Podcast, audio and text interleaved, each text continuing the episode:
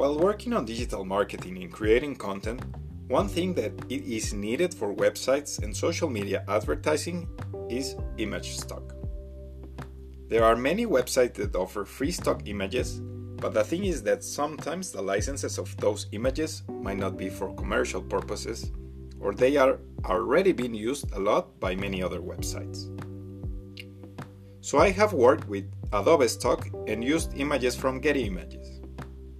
I have to say that for Adobe Stock, I got to know their credit system for images. You have to use one credit for one image. The thing is that it might get expensive if you are going to use a lot of images.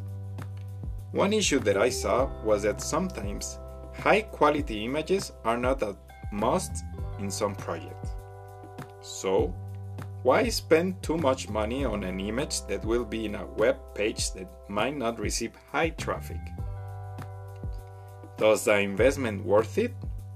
Certainly, for me not. And I don't think that as well for the company.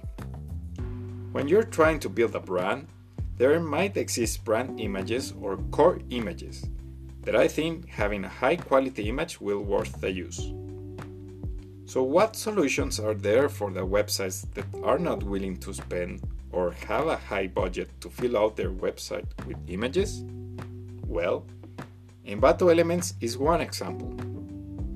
I have used Envato Elements and I do think it's a really useful digital asset subscription for nearly $190 per year.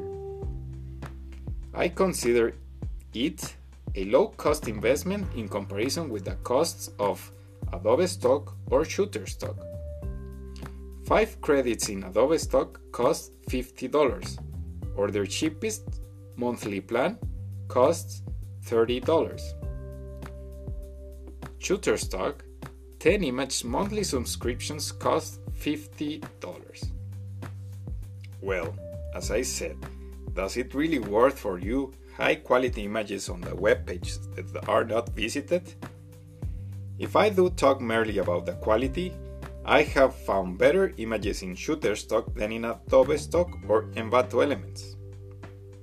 The subscription of Envato Elements also includes video, WordPress themes, music, sound effects, and more. So if you're actually getting access to more digital assets. To learn more about the different digital assets marketplaces, don't hesitate to visit my website, barrazacarlos.com. Thanks for listening.